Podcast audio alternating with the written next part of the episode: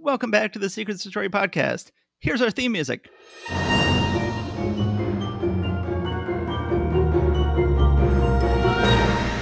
So, how are you, James?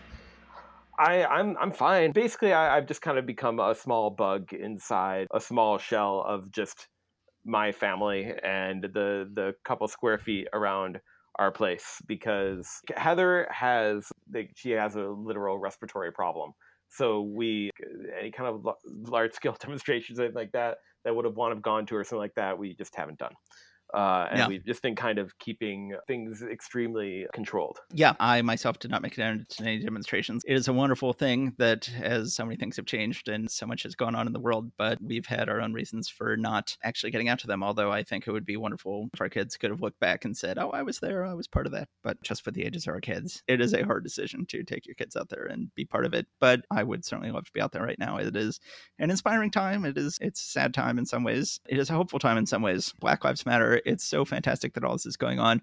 Yes, and I'm really looking forward to true social change after a long time of stagnancy. Well, we should go ahead and do our episode, although it's everything people are talking about other than what's going on seems a little frivolous right now, but we have our podcast and we should get to it. So we actually have it would be awkward for us to go ahead and talk about anything other than what's going on, but we actually have an episode that is in the can from before any of this happened that we have never released because partially because of everything that's been going on and we did not want to distract from that conversation but it's getting old it's getting musty we've got a month old episode and it's a good episode and i think we should go ahead and release it but let's go ahead and play that audio from a month ago now so i hate to do this to you america but you have sat down you have looked at whatever the size of this file is i have no idea how long this episode is going to end up being and you're like Ugh, do i really have that much time to devote to this podcast well i've got terrible news for you because really if you want to get the most out of this episode you need to pause it right now and go spend a whopping hour and a half watching a I was going to say YouTube video. It's not on YouTube. It's on Vimeo uh, or on pandemonium.com. Is that what it's called? Yeah. Um, but if you just go to Google and you search for, well, even this will be hard to do because it's hard to spell, Arndt Endings, A R N D T. Michael Arndt, uh, Oscar winning screenwriter, wrote Little Miss Sunshine, Toy Story 3, and was one of the writers on The Force Awakens. He has a video on how to write endings. And it was And- it re- recommended to us by Jonathan Auxier, uh, old uh, uh, friend of the show. And I watched it and I found it very compelling, this video. And like many compelling things, falsely wise. yeah. So, well, so what I was saying is if you really want to get the most out of this episode, pause right here, go watch that 90 minute video. It is worth it. If you find is, this to be a valuable, if you find this to be a valuable podcast, you will find that to be a valuable video.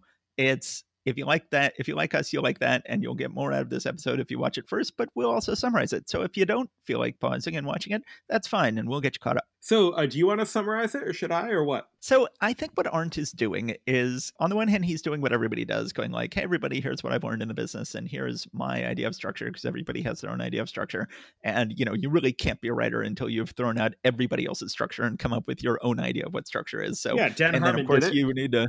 And then you need to share that with the world, like hey, everybody here's how to structure. Like, no, no, no. If if anybody accepted anybody else's structure, then you never would have come up with your own. So it's a pointless, futile gesture to try to share your structure with the world.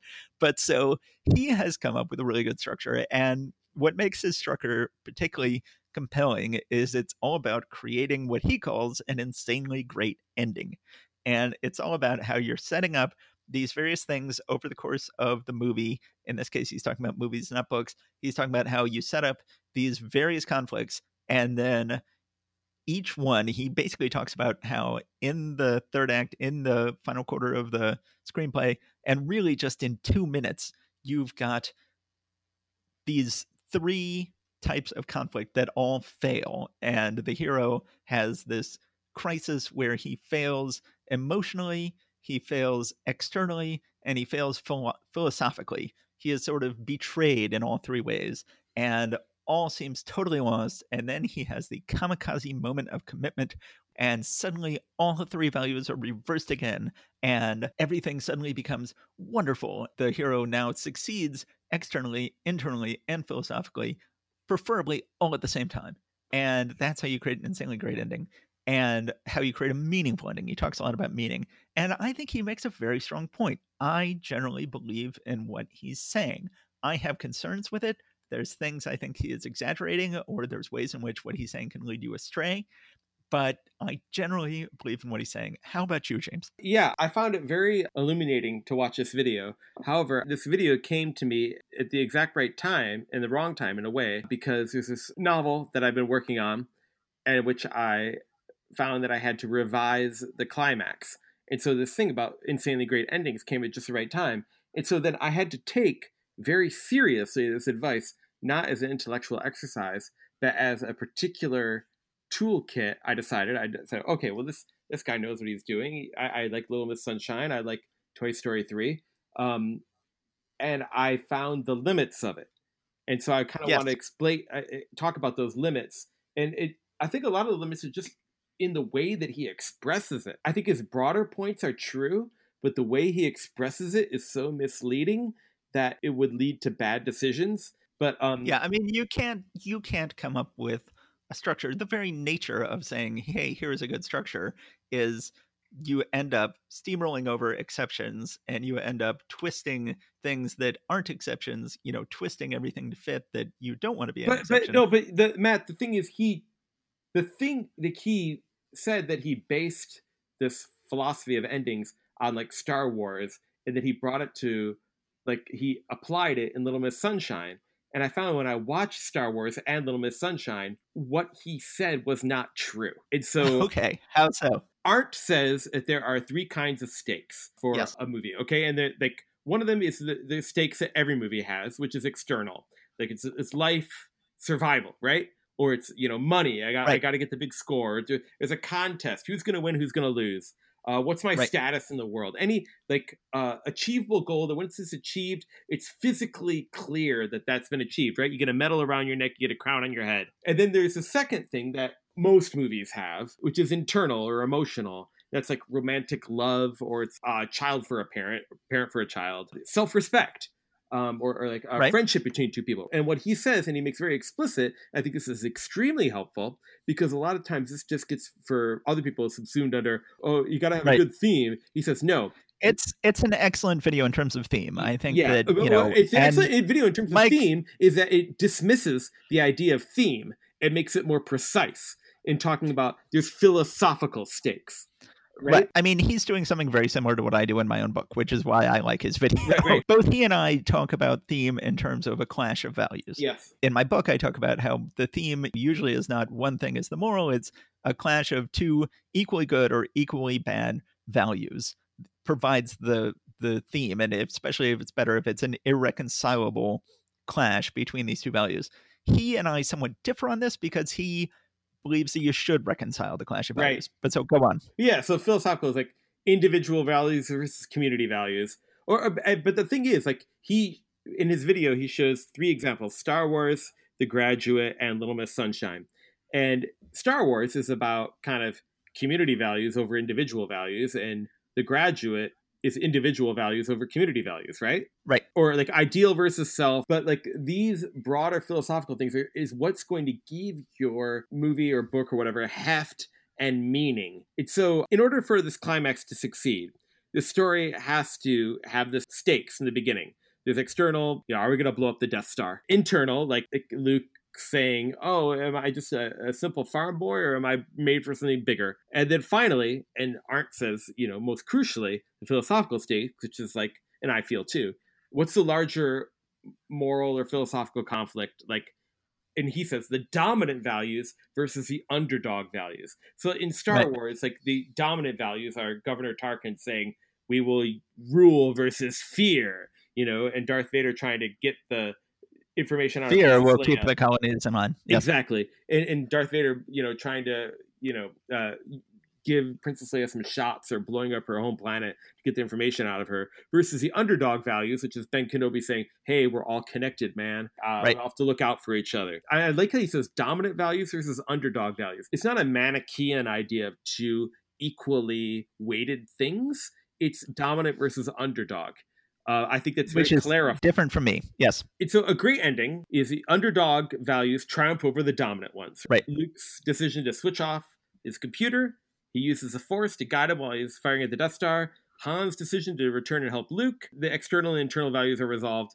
Rebels win. Luke achieves a personal self-actualization by proving himself he's a great pilot. There's three sets of values that have to converge onto one point and they're resolved all together. Arndt says there's not one climax, there's three climaxes, right? You have to keep those three different climaxes in line. There's the external climax, internal one, the philosophical one. They're logically connected, causally or emotionally or whatever. They're as close to each other as possible, and then they're in sending order of importance. So in Star Wars, first he puts his targeting computer away, which is an example of resolving his internal conflict. Well, that's then like kamikaze moment of kamikaze moment of commitment. He puts his targeting computer away, and then Han crucially comes back. So Han he does something really interesting where he talks about the antagonist arias, oh, and yes. Talk he about talks that. about he talks about what are the antagonist arias in Star Wars, and he says that the crucially the three antagonist arias are Uncle Owen telling him that oh you know you're just a farm boy. It's Tarkin who he doesn't hear saying we'll keep the the galaxy in line with fear. And then he talks about the third antagonist aria comes from Han, and it's Han saying that I don't believe there is such thing as the Force. Han then later at the three quarter point has the Judas moment of betrayal. He rightly, I think, talks about how the importance of Han coming back is first it looks like Han was right to leave the battle. Like, oh, this battle's losing, it's terrible. Like Han was right to leave, and we we start to feel like, oh, maybe Han was right. Maybe nobody should have done this attack. And then Han comes back, and that reverses the philosophical stakes and suddenly boom boom boom boom boom you know he blows up the death star that solves the external problem. Han he could only do it because han came back. That solves the philosophical debate between himself and han and the values of truth and love in the universe uh, triumph over the values of fear and everything happens within two minutes. He in for each of these three movies he shows just a two minute section of the finale and shows how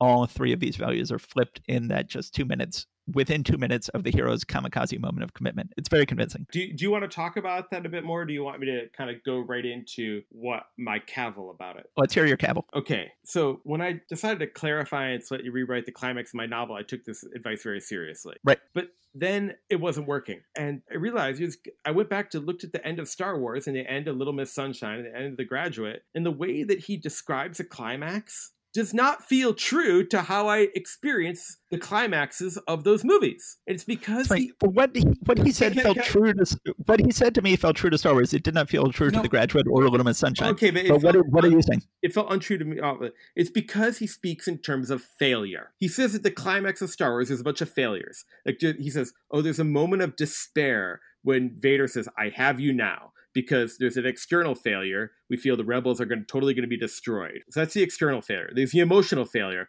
Oh, I don't have any great destiny. I'm just another schmo who's going to get blown up just like everybody else. That I should have listened to Uncle Owen. And there's a philosophical failure of like the selfishness is vindicated. You know, Han Solo was right. I shouldn't have done this mission that Luke has failed externally, internally, and philosophically, and that Arndt goes out of his way to put it explicitly. At this moment of I have you now, there is no positive outcome possible. But Right. when you watch this movie, you don't feel that Luke has failed at that moment. There is something quite final about that word failure that does not match what is happening. When I was rewriting my climax, I was thinking, okay, what if my hero experiences failure externally, internally, and philosophically? But that's wrong because that's not what happens. Those values are in extreme crisis at this moment. They could go either way, but it's not a failure yet. We don't feel that Luke is failing at that moment. We feel he's very close to his goal, that other forces are at their highest to keep him from that goal, but we don't process it as a failure. And that's why this video is misleading. When he says you make you need to make it feel like your hero has gone to the end of their ability and still fallen short. That's what he says in the video. I would say everything is true up to and still fallen short. I would say, and then it's up to God. Like a moment of grace, like I've said in a previous podcast. Uh, um, so, Huh. how do you It all from comes back. because he says like how do you go from total failure to total success by a decisive act and that enacts the underdog values of the story and, and all of these values get overturned but not whether it's in star wars whether it's in the graduate or whether it's in little miss sunshine we do not feel like the hero has failed at that point in any sense Well, we just in- feel hold on The let me finish. Graduate- one last clause we feel that the values are in extreme crisis but we don't feel that they failed I mean, I would certainly think in the graduate you feel that it's failed. Like he makes a very good case for the graduate. Like it's great in the graduate, as he points out, that they actually have gotten married. Elaine has married the Makeout King, and the music is played, and she has kissed him. This is not something where he has to stand up and go, you know, does anybody have any objections before these two get married? Like he is too late, and he is told, you are too late. Now you can make the case that in Star Wars you really don't have that too late moment, or in a Little Miss Sunshine. But he makes a very good case for the graduate. You know, I guess it's. I'm not sure if what you're saying is a significant disagreement. No, it's like- utterly. I I can tell you why it's a significant disagreement because I just lived it. I tried to write a. I tried to recraft the ending of the thing that I'm working on based on this idea of he fails this way, he fails this way, and he fails that way. And there is something absolutely final about the idea of failure that will fuck up your climax. You can't have them fail at the moment. You can put their values in extreme crisis, but you can't. I mean, obviously, fail. in some in some cases they totally fail. Certainly, Raiders of the Lost Ark, he totally fails. like, I well, mean, hold, on, is- hold on, hold on, hold on. Before you blithely say that, what do you mean? oh my god how could he have failed less in raiders of the lost ark he he has lost the ark he has set down his bazooka he has been tied up to a post with the girl he does not have any hidden weapon up his sleeve he does not have any you know there no one is coming to rescue him like it is i mean obviously there are examples that's an extreme example we talk about the But we ending of that movie too much feel because we know him. We just don't believe that he's failed. Like we know that he's he's in extreme crisis, disagree. but we're not saying, "Well, pfft, I might as well get up out of my seat now because that guy has failed." And, and you know, Yeah. th- this movie is over. Th- th- th- there's really no more to see here. Uh, um, it, it kind of reminds me. I was a very naive child. I ever told you about this? And every year, i don't know. my parents would go my parents would take me every year to see a community theater production of a christmas carol. And we'd go and see a christmas carol and it would get to the end of act one and it'd be like my god scrooge really does not have the christmas spirit. I have no they're gonna have to change the ending this time. I have no idea how he's gonna he is so mean. I have no idea how he's gonna get the christmas spirit this year. And then at the end of the play i'd be like son of a bitch they did it again I don't know how they did it, but I remember that happening more than once. I was like, I really don't see how they could do it. Uh, Um, and well your your 92nd newbury film festival had a scrooge theme this year so uh, yes, exactly. you i can clear i can see it stayed with you you uh, stage productions of scrooge or what you're all about these days I guess as a child, I believed that Scrooge would have failed, but I did not believe that that was the end of Luke. I did not believe that was the end of Indy. Putting Right. an extreme crisis is different than failure. i would say uh, i would say you know what he meant that's what No, he meant no, oh, no. I, I say that words mean something, and I say that when he says, um, uh, God, what, what he he actually says in his video, he he puts in all caps on the screen, no positive outcome possible. It, that is yes not positive how I felt what he says at that point of Star Wars. I felt, I hoping against hope. I think he could pull it out. I feel that way again in, in Raiders of the Lost Ark. I feel that way in Little Miss Sunshine.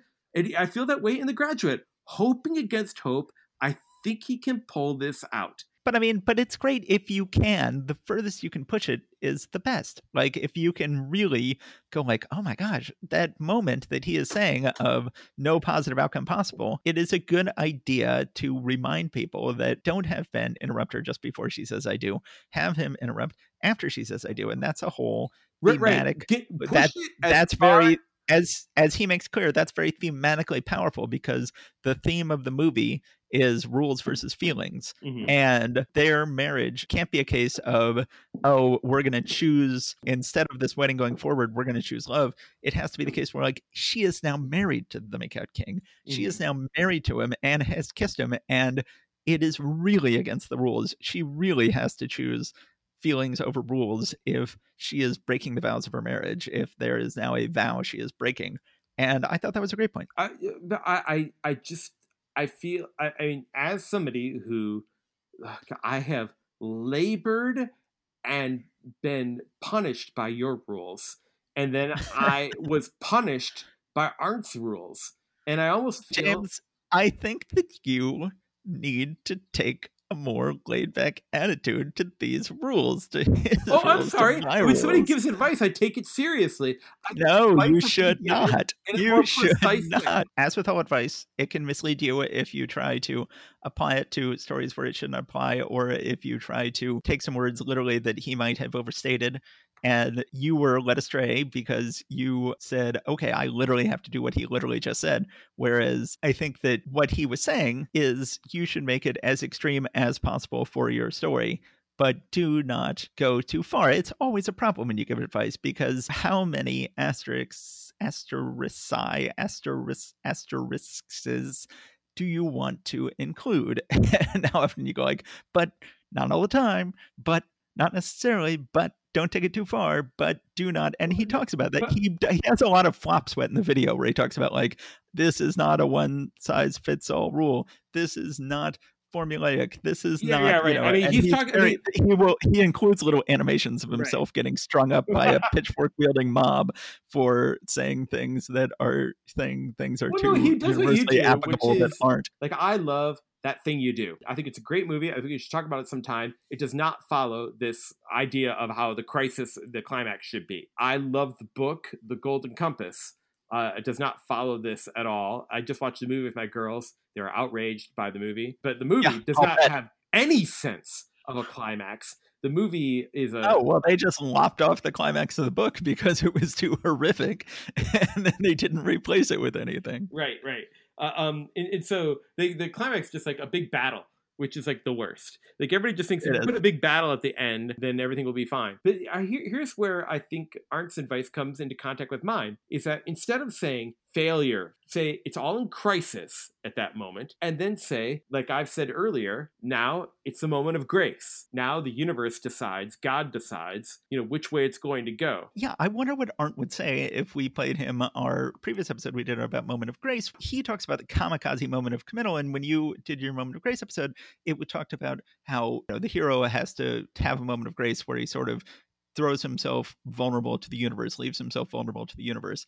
And I would say those are very similar ideas. I think he would probably love that episode of ours. And I would say that you can see that his idea of the kamikaze moment of commitment is a similar idea. I mean, and I here's the thing: I I love Little Miss Sunshine, and I love it more than you do. I think, Yeah, you do. and I think it is is great. Like, there's he says even about his oh, he seems to misunderstand his own fucking movie. Like he, he says He does. he says certain with, with Little Miss Sunshine, when Olive walks out on stage, he says. You want your audience going, no, no, don't do it. You want your audience going, stop, stop. But that's not how I feel. I feel like I want Olive to go out there and fuck them all up somehow. And he says, You want it to feel like Olive is doomed. She's going to lose. She's going to be humiliated. It's going to be the worst thing ever. No positive outcome possible. Oh, God, he says that again. Nothing, no positive thing possible. But that is not how we feel. We are hoping against hope for it all to work out, even against all odds. It's not an experience of failure, it's an experience of extreme crisis. When it turns around and says, you know, the the woman who runs the the beauty pageant, she says, "What is your daughter doing?" And Greg Kinnear uh, says, "She's kicking ass. That's what she's doing." We feel it, but we feel it as a fulfilled promise. This is a movie. We know that she's going to get past this crisis, and this is how she does it. I, I- don't feel that like there, there's an emotional failure of a, Olive will be humiliated. Olive and Richard, her father's relationship will be hurt. That there's family shame. Yeah, I disagree on Lima Sunshine. I think that he does a very good job in Lima Sunshine. I mean, we've been looking at all these other girls doing their routines. We know that Olive is not, does not look like a beauty queen. Cannot do anything like the talents of the other girls. We have seen a character who we trust, Paul Dano, like take a look at everybody and go like, uh, no, Olive should get out of here. And we agree with him when he's like, no, they are going to laugh at her. She's going to be humiliated. She should not be out there.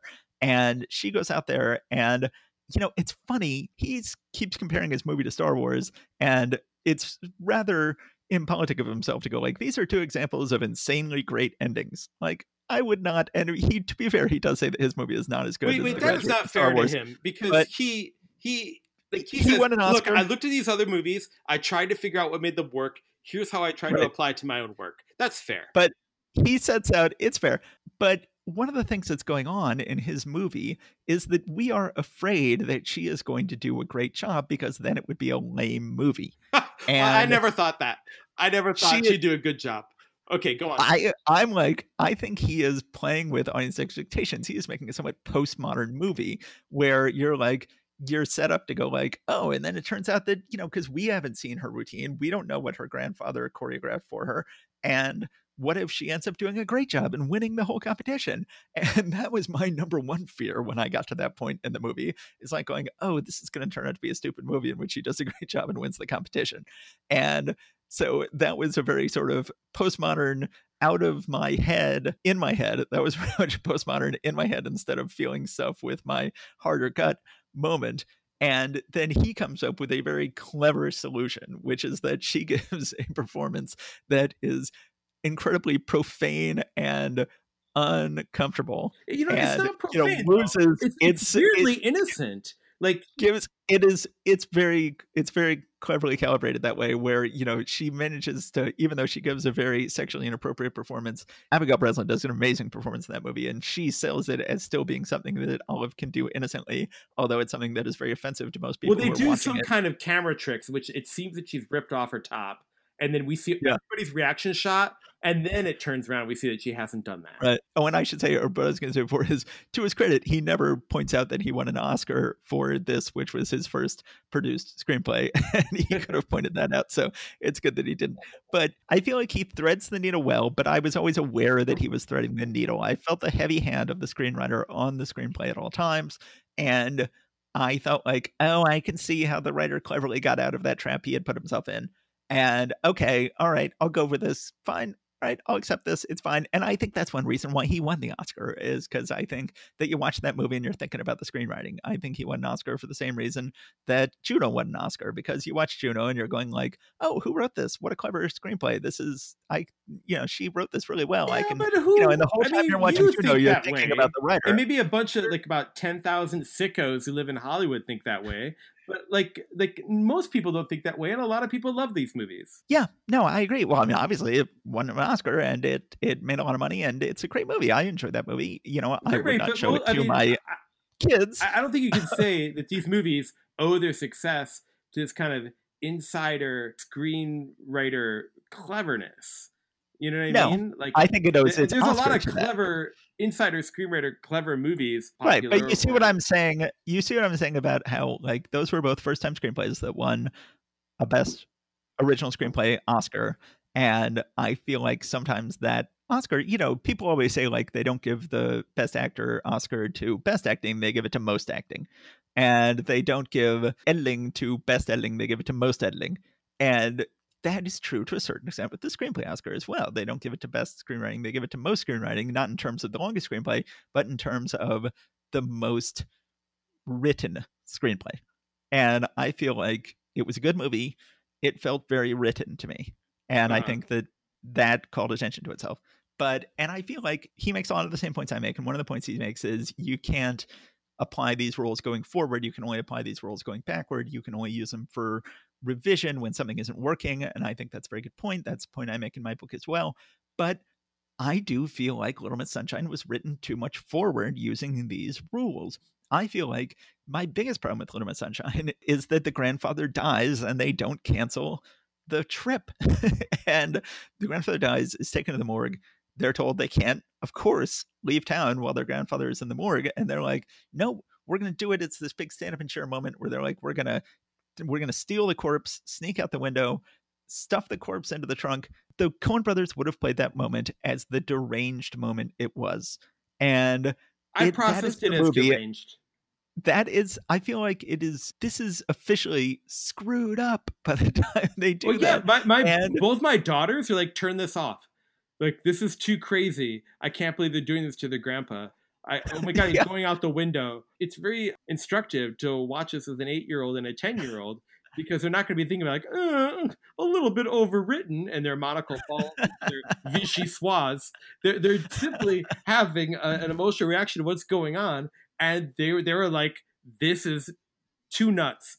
By the end, they were totally on board, but there was like five minutes in which they were like thinking about their own grandpa and thinking, I wouldn't want him to go out a window. i would not want that to happen. But i feel like it's like you watch that and you're like okay was he making a point about that or was he just going like okay star wars works. Let's do star wars. Let's have a mentor and let's have the mentor get killed at that exact same point in the movie that he gets killed in star wars and the and the mentor dies in little miss sunshine and just as in Star Wars, you know, Star Wars is one of these movies where you watch the movie 50 times and then you go like, wait a second, how long a period does this movie take place over? Like 'Cause 48 hours.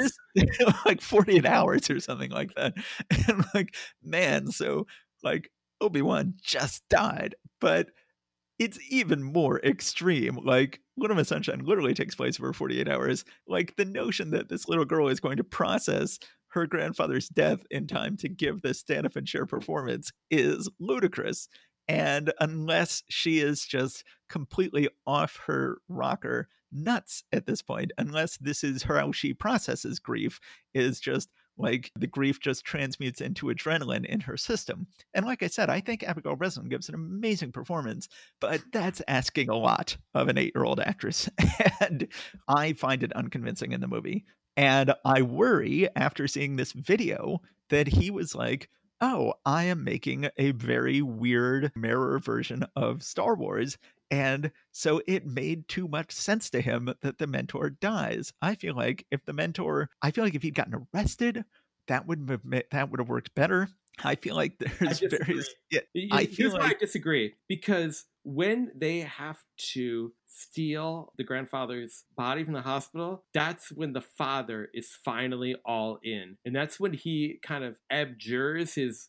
That's actually that's when the the family, who is all despairing at that point, they need what the father can give, and the father is like, "We're gonna win no matter what," and at that point they are all reasonable people like you and me and like you having a reasonable reaction to this. Oh people shouldn't you know they, number one people are much more multivariant than what you're giving them credit for people could they go on several tracks at once if, if somebody's grandfather could die and they can go ahead and give the performance of a lifetime that that's one thing number two is that the, the father has nothing positive to give to this family up to that point but what they need is grit. None of nobody in that family has grit. It, it, uh, they, they, I'm gonna I'm gonna go through it. Even everything everything is good going against me. I'm gonna make this fucking happen. Uh, I, I'm gonna force it if I have to. And they need him at that point. If he was just arrested or this or that, it wouldn't work. And they have to. He, and he is doing. He is demonstrating grit also against his own values, against any kind of respectability. And he has this don't give a fuck energy because he's lost that book deal. And so he's experienced his crisis. And so he he's free to be like this kind of person. I think it's great that he died, and it would have sucked if he hadn't. all right, I didn't really go for it in the theater. I feel like the Coen brothers could have pulled it off. I didn't really buy in the theater. And then when I saw this video, I'm like, I'm not sure you're making the case you're trying to make because I think that you're saying, like, oh, it worked in Star Wars, it worked in my movie. And I'm like, eh, I think that you are betraying the fact that you were overly influenced by Star Wars. But anyway, that was my that was my feeling on that. You remind me of like George Lucas's original idea of Ben Kenobi is that he just gets wounded by Darth Vader. Oh, really? And then it's and then it's, oh it's uh, okay well that's more realistic it's not so bad and oh then he could actually get on the radio and tell Luke use the Force and that that's more realistic that makes more sense. You're saying this actually happened? You're saying that, That- was no, actually the original that was that was the original idea. Um, Oh my gosh. yeah, which is shitty. And it's like, oh, well, maybe, oh, you know what? Then we don't have to do all this stuff of a ghost voice talking to Luke, and that would have sucked. You're wrong. The grandfather had to die. As sad as it makes us feel. Yeah. I remember in The Order of Oddfish, my novel, towards the end, I did not have the mentor character die. And then I was like, oh, you know, I should have her die. and then she I made her die, and my wife pleaded with me. She said, "Don't have her die." Oh my God, no, no! And I realized when she was pleading with me not to have her die, that's why I knew she had to die because it's going to have Right. an emotional reaction, and it's something that you can't go back to. Plot is all about irreversible actions. And somebody dying is irreversible. So, uh, somebody getting thrown into jail, especially somebody who's old, you know, and he doesn't give a fuck anyway, that's reversible. You get him out of jail. It's fine. Plot has to be about irreversible actions. Ben Kenobi has to die. Alan Arkin has to die. These people have to die. All right. I you know I think you've I think there's case being made. I just know that was a good movie, and my, my girls loved it, and I, I I loved it enough that even like 15 or however many years after it came out, I still wanted to show it to them, and I still loved it 15 years later, and that means that it is an insanely great ending because how many movies 15 years later do you want to watch again Right. a little bit of sunshine was that kind of movie i'm not going to go see fucking mary reilly again you know I, I, you know, it's always hard when you're making this argument to come up with an example of a forgettable movie because they're by their very nature forgettable. But Mary Reilly, I'm going to give you props on that good job coming up with the name of a forgettable movie from around that time. Very good job. Yeah, it is a, a good movie. I I mean, obviously, I, it's in my mind because I watched Arndt's video, but maybe it's a great uh, advertisement for his movie. Maybe he's setting it up for the greater Little Miss Sunshine universe that he's going to unveil. yes. Uh, eventually, we're going to have the three Little Miss Sunshine prequels, and we're going to have the three sequels, and we're going to have the spin off movies. It's going to be great. Sunshine! I mean, one thing that Arndt does, that is another thing that anybody who talks about guru type things does, is you have to sort of twist it in order to make things fit. In some ways, that's good. Like, so he talks about mentors, and obviously, you have a very clear mentor character in Star Wars, a very clear mentor character in Little Sunshine. But it's interesting that he uses as one of these three examples the graduate, where the graduate has no mentor. And as he says at one point, Ben's mentor is his feelings. And mm. on the one hand, I'm like, okay, well, you know, this proves your thing doesn't work. I'm like, I'm not sure, actually. It sort of proves this thing does work because he's willing to say, like, you know, like, I'm not going to hammer everything into fit. Or, first of all, I'm not going to cherry pick examples that prove my point. I'm going to find ones that, you know, might seem to disprove my point and go, like, no, he is listening to his feelings in the same way that Olive listens to her grandfather even after he's gone and the same way that Luke listens to Obi Wan even after he's gone. That I was like, at first, I thought that was an example of him of a problem in the video. I'm like going, no, I think that may actually be for the best. I'm going to go ahead and give that to him. Uh, yeah, I, I mean, I think it's good. Uh, it shows uh, confidence in in your scheme when you kind of can admit when it fails. Um, and Yeah. What if he says that Ben's mentor is his feelings? That feels like when they're trying to desperately save the Ptolemaic system by talking about epicycles and eccentrics. You know, like um, I, I wish he hadn't done that. I just have said, "Oh, well, there's no mentor here." It's Right. better to do it that way. But I think, I don't know, I think he kind of sells me on that. But so my, I mean, I feel like one of the main things, though, that he is not dealing with, at one point he explicitly says, these are all innocent, non flawed heroes who are redeemers of their universes. They represent the underdog values and they then redeem their universes and teach their universes to support underdog values. And so he says, you know, that Ben follows his feelings instead of following the rules. And then he teaches everybody to follow their feelings instead of follow the rules. And he shows them how it can be done. And, you know, Luke believes in community and he shows everybody how to do that. And Olive believes in fun instead of instead of winners and losers. Yeah. You know, it's a matter of fun and how you play the game. And I feel like, so we've already talked about how I think that the degree to which Olive redeems her universe by being banned for life from this universe pageant is a little bit exaggerated. I feel like she is a somewhat flawed heroine more than he is admitting. You know, Yeah. she's someone who She's is, of course, at first she's obsessed with winning pageants. She's obsessed with beauty pageants in the first place. She is someone who has been sexualized by these pageants to a degree to which Arndt isn't really dealing with and she is someone who does not see how problematic certainly does not see how problematic her grandfather was in ways that will probably mess her up for life a lot of things in this movie will probably mess her up for life especially stealing her grandfather's body and then so that she could perform in a pageant but okay fine. soldiers at eight years old. They turn out fine. they turn out fine, right?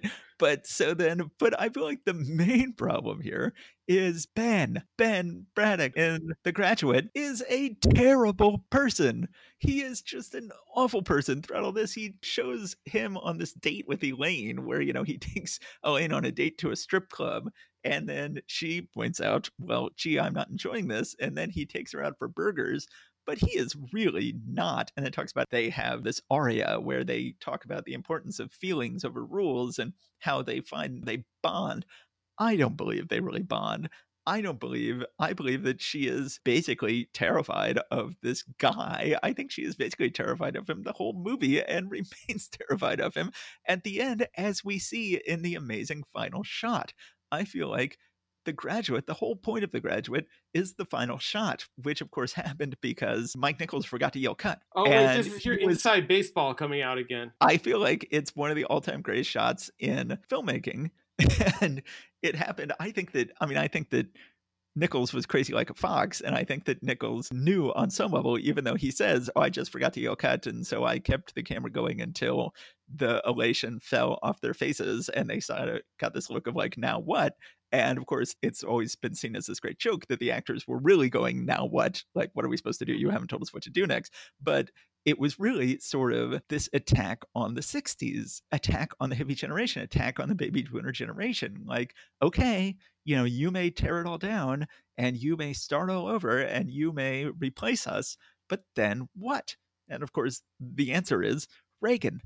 And they and you can totally see how Ben would eventually vote for Reagan. someone who is following his gut and not following his head and pretending to follow his heart, but he doesn't have a heart. He's he is selfish. Not a per- he is a very selfish person. He does not really love Elaine. Well, that whole fucking generation really is selfish. I can't wait for them all to die like they, they they've kind of run the whole country into the ground. Yeah, they're all Ben Braddocks, and, and they're all Ben Braddocks. And but like I didn't see this movie until later in my life, like post college, and I've always hated it. Like eh, like I it, I don't really. It's a get off film. on this it's movie one of all. the all time. It's one of the all time great films. I don't like it. I, I, don't like it. I, I, don't like anything like as a Midwesterner. Anything about like the kind of like coastal elites rubs me the wrong way. So I hate movies about people in New York. Even as a child, I hated like from the Mixed Up Files, Miss Basil Frankweiler, because I was like, who are these kids? You know, they, like, who the fuck do they think they are? Why does every single book happen in New York City? Well, why should I care about Joan Didion talking about fucking Sacramento for like 50 pages? Like, there's other parts of the country. Uh, I don't care about you. Uh, um, and like, and this was very much part of that for me. And I also hate Harold and Maude. Okay, Harold and Maude is literally my all-time favorite film. But I feel like Arndt could not be more misreading this movie. And to describe, he says Benjamin Braddock is innocent, non-flawed redeemer of his universe. I think that he is the opposite of innocent. He is the opposite of non flawed, and he is the opposite of redeemer of his universe. I think that Arndt is right in that he is tearing down the rules and he is tearing down this world and he is exposing the hypocrisy. Certainly, he exposes the hypocrisy of all the adults in the film. He certainly does that but oh my god, what is he replacing it with? Which is what the final shot says. Which is selfishness not... and vacancy. selfishness and vacancy and loveless marriages. Talk about a classic California divorce in the brewing. this is, you know, this is, I mean, I feel like this is a great film, but I also feel like if you look at Paul Mazursky's films, which I feel like are these wonderfully underrated films, and I feel like Mazursky was ultimately a better filmmaker than Nichols, I think there's a cr- direct connection between these values about the beginning of a marriage and then Mazursky's films like Bob and Carol and Ted and Alice about where these couples end up. And so the question is if Arndt is getting that wrong, does that affect Arndt's point. And also with Olive and Little Miss Sunshine, not seeing how essentially screwed up Olive is in many ways in his own movie, then. But she's not screwed up. She, okay. Right? I mean, I mean she, she's not. Maybe, she's you, gonna you, be. you may make a good point. She might be screwed up later. Yeah. Like at that point, she's the most sane person among them. I mean, she might be crazy, but she's totally sane. You know what I mean? She's doing a nutty thing, but she has her head screwed on straight and she's like she's enacting the values that we want her to enact. Olive is kind of a cipher in the movie. Everybody else has a character. She's just uh, almost like a bomb waiting to go off at the end. Uh, but everybody and we else, don't know that. We have not been warned about how inappropriate her routine is. So we are shocked when we find out, which is great. That's a great moment. Right. We're expecting her to try her little heart out and try to be like the other girls, and then she doesn't, But which is great. Every you know, single other like- character has their epiphanies and has their kind of arcs, but she just kind of doesn't do much, right? In the movie, up Well, until it's the end where she blows up. What I think another thing is he's sort of not fair enough to Little Miss Sunshine because obviously the terrible way to do Little Miss Sunshine is everybody in the family has something horrible happen to them. Richard's self-help book deal falls through. Frank identifies himself as being the world's number one Proust scholar. He not only loses his boyfriend to another Proust scholar, but then that Proust scholar is identified in a newspaper ad as now being the number one Proust scholar in the country. And Dwayne, the brother, finds out that's that like so ridiculous. Like any it is it's funny it's it's ridiculous in a funny way. But so the terrible version of this movie would be where Richard is then inspired to fix his book deal, or Frank then figures out how to win the guy back and become the number one Proust scholar, or Dwayne figures out a way to become a pilot after all. But I think he is right that she is the redeemer of her universe in terms of that, in that he he has all of these. It's really an ensemble film. He talks about all of it in his video, but it's really an ensemble film, and all the other members of the ensemble fail and are not and do not come back. They do not have any way to come back and save themselves. And it's really sort of Christ like in that they can only be saved by Olive, only by Olive sacrificing herself um, and giving such a titanically bad performance that she's banned from pageants for life, but enjoying herself and showing people how to enjoy themselves even when they don't uh, have what it takes to win this contest. That then that is the only redemption the other characters get. The other characters do not get a chance to turn their lives around and do anything better with their lives. Yeah, I always wonder what movie. happens the next day with, with this movie. I They've got to think the get home. idea They still have this car that doesn't work. Uh, the grandfather is They- still dead. Uh, um, They still the a guy's not gonna corpse. Become a pilot. They still have money problems. They, you, they're probably going to get in trouble with the law. The law's going to catch up to them about like what they did with the grandfather. Yeah, I feel like Luke is a redeemer of his universe. She is a redeemer of everybody but herself in her universe. You know, she literally is Christ like. She dies on the cross, she dies on stage. No, no, no, no. She's happy with what she did.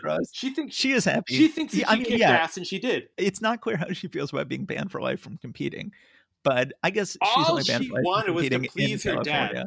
All she wanted was to Yeah. please her dad. I guess that's true. That's all she really wanted was to please her dad and show her dad she could be a winner. And she showed her dad in an ironic way that she could be a different type of winner. And uh, yeah, you know, you're talking me into this movie. It's a good movie. It is a good Yeah, movie. Holy shit, man! I mean, like give give it to Arndt. I mean, and he wrote a great Toy Story three. I mean, and I'm sure whatever was I- good about Force Awakens was probably due to him. I love Toy Story 3. And I think that Toy Story 3 was so good that Toy Story 4 therefore had no right to exist because it I haven't seen Toy uh, Story four for that very reason. it's true. Uh, you know, and Toy Story 4 is really good. I've seen it twice. Oh wow! But each time I've seen it, you know, I've got kids, but I've got kids who don't watch Little Miss Sunshine. I've got kids who actually watch age appropriate films like Toy Story 4. And My girls have seen Toy Story four, but not with me. and both times that I saw Toy Story 4, I'm like, yeah, that's really good, but it's not good enough to justify its existence Mm. because Toy Story 3 should have been the end of it. But yeah, you're winning me around to that. And yeah, he's done a lot of rewrite work. He seems to have done a very good job on.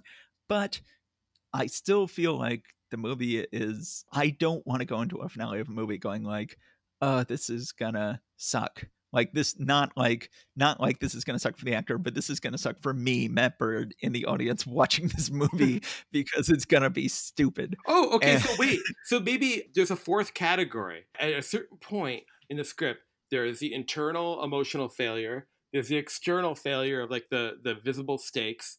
There's a philosophical failure, and there's also the postmodern meta failure of like, is this going to suck? is just- this going to suck? Because if somebody made Star Wars now, and like Luke is going down, he's zooming down, and, like could he get away with blowing up the Death Star? Different action movies have found different ways of getting around it. Like uh, like we've mentioned this before, but in Guardians of the Galaxy, like Chris Pratt doing a dance you know, like it kind of subverting expectations. Yeah, Guardians of the Galaxy is an example of oh, is this going to be really dumb? And then it's saved by by him doing the dance. If you try to write a story that is going to work as a story, it has to work on its own terms. And if you also try to satisfy these meta stakes, that's going to force it to be something shitty uh, and, and too meta. Well, or it's going to be predictable if you don't if you don't mind that those things at all. Well, and that's one of the reasons I don't like The Last Jedi. Is I feel like The Last Jedi is very much a comment on stories. I feel like it is very much a I feel like The Last Jedi is something where it's like, oh, you have all these narrative expectations because you saw The Force Awakens, which went on to be the most successful American release of all time. And I am going to mess with your expectations and you're going to spend the whole movie thinking about Rian Johnson and Rian you're going to be like, "Oh, you know, there's a there's I'm watching an epic clash between two forces in the universe known as J.J. Abrams and Rian Johnson." And in the first movie, J.J. Abrams was on top. And in the second movie, Rian Johnson defeated J.J. Abrams. But wait, here comes the third movie in which J.J. Abrams comes back and crushes this Rian Johnson in the end. Shit that you import into the movies from reading Twitter too much. Like the, Rian Johnson made a good movie that was that would stay true to who Luke was, which is a pacifist. And the final action that he did, which is awesome, was a like fundamentally pacifist action. But no, no, no. I I agree with you on that. But the whole concept of like, oh, you know, now it's time to answer the big mystery of who your parents are, which was not a big mystery. She was not at no point in the first movie did she say like, I must solve the mystery of who my parents were. No, she cared very much. She kept saying, I'm waiting for my parents. I have to go back to Jakku because yes. my parents are going to come for me. Yes, but she did not in the first movie go like i'm going to solve the mystery of my hidden parentage. She never had well, any sort of she was stupid. You get but everybody subtle. everybody who saw the movie was like oh what is going to be the big mystery of her hidden parentage? That was something that was going yeah, on and Rian johnson the gave the best possible answer was, which is yes, nobody. he gave the best possible answer to the fans. It wasn't the best possible answer to Rey because this was not Rey's question. It was the fans' question. And he was talking to the fans. He wasn't talking to Rey. No, I disagree. Saying, that, that's something you brought into it. You're like Luke Skywalker going to the cave, and I'm like Yoda saying, Luke's like, "What's in there?" And I'm like saying, "Just whatever the fuck you bring in there, Matt." And you're going in there with all the shit you read on Twitter, and and, and then like, and then you come out saying, you "Oh, Rian meant this, and, and, JJ meant that," but that's all in your mind. That's not in the you physics are of the story. On, you are on Twitter, James. I have never, literally, ever been to Twitter. Do you know why? Because I'm not Trump, and that's why I've never been to Twitter. you. So I'm just bringing up. You were saying that I feel like it is a problem with Little Miss Sunshine that he has to overcome resistance and assumption that maybe this movie will turn out to be bad. And ideally, you do not set up a situation where the audience is even thinking that. I certainly think it's a problem with that, Last Jedi. But isn't but, that inevitable now? Do people watch movies in such a self-conscious true. way that you have to take that into account? It is. It is something that you have to take into account. and I think that Rian Johnson, thing. and I think that in Rian Johnson's next film, he did just a wonderful job. I think that Rian Johnson in Knives Out was very much going like, okay, what are your narrative expectations? And this is, I feel like the hero of Knives Out was Rian Johnson. That he was saying like, oh, I, this very clever screenwriter, I'm going to write this very clever screenplay that is going to constantly be toying with your narrative expectations. And the primary conflict in this movie is going to be me versus you, the writer director of this film versus your narrative expectations. And I thought it was great. I, well, most people probably had no idea who wrote or directed the movie, but I think everybody who watched Knives Out was very much aware of their own reaction to the movie as they were watching it. I think the movie only works that way. I think that the movie only works where you're like, oh, it's a genre switch. That is usually alienating, but in this case, it's thrilling. And I think that he is a very, very postmodern director. Brick, his first film, was a very, very postmodern film.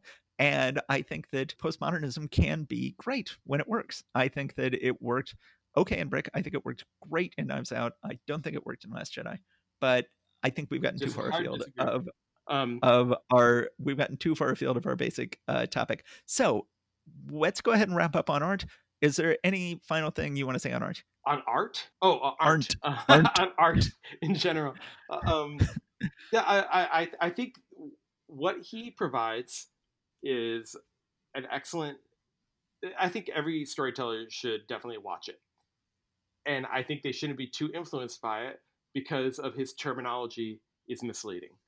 I think Yeah. if if they watched it and they replaced total failure by values in crisis, it would be much more helpful. Yeah.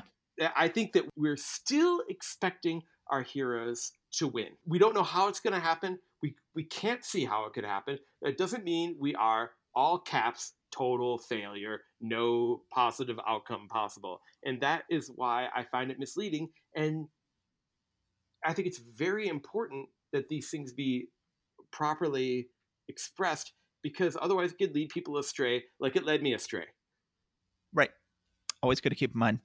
Um, okay. Yeah. I It's think as a- anyone, For writers, right? It, these are we have to always think of these things in terms of manuals for people who want to do things, not uh, uh, like uh, books of mathematics or people who want to analyze things. yeah, it's very hard. I mean, going all the way back to Aristotle, you know, whether you're describing or proscribing, it's very hard to do just one or the other. It's very hard to go like, okay, now I'm going to describe how things tend to work, and now I'm going to proscribe how I think things should work. And you know, we even got into this with Maslow last week. Like, was Maslow describing or proscribing his hierarchy of needs? Was Elizabeth Kubler Ross describing or proscribing the stages of grief? And it's very hard to draw that distinction, and it's always tricky when you get into something where it's like, wait a second, are you describing that story to do this thing, or are you telling us we should do it? And wait a second, I tried to do it and it didn't work, and it ruined what I was doing. And oh my god, oh my god! and uh, it's uh you know that's that's me imitating James Kennedy running around with his hair on fire in uh in the way I picture him doing. So okay, so I think everybody should go watch this video. I think it's a great video. I think we've got a good episode here. Okay, so that was the audio we recorded a month ago about Michael Arndt. That was the episode. I don't think we have time for a free story idea this episode. So that was it, James. Here we are Yeah, here we are. We are going to go ahead and release these two episodes out into the world and then we're going to come back. I think we're going to go ahead and do a follow-up. We're all about the two part episodes recently. I think we may go ahead and do a follow-up to this art episode. Uh huh. we've got some exciting things coming up. We've talked about maybe even doing another whole episode based on a free story idea because those keep getting cut. But uh but not your puns. We kept in your puns last episode which had been cut for years and years and years and we finally got to Wait, I've got. I've got one for you. Because we're not doing a free story idea this this time. We just do Oh. one. Okay. this episode is already an hour long Oh, I yeah, it's, it's just one. It's just one. Just one. Okay. Are you All ready? right, I will cut it, but yes, no, you can no, do no, it. no, no, no, no. Don't cut it. You have to promise not to cut this. Okay. Oh, I absolutely will not promise not to cut it, but you can try. It's about a drunken boat trip. It's in support of a firebrand conservative senator's presidential bid, which was sponsored by the star of the Mission Impossible franchise. But it was attended by the cast of a beloved 90s children's show, and it turns out they loved it. And it's called Cruises, Cruise, Booze Cruise, a Cruise, Blues Clues, Crew, Coos.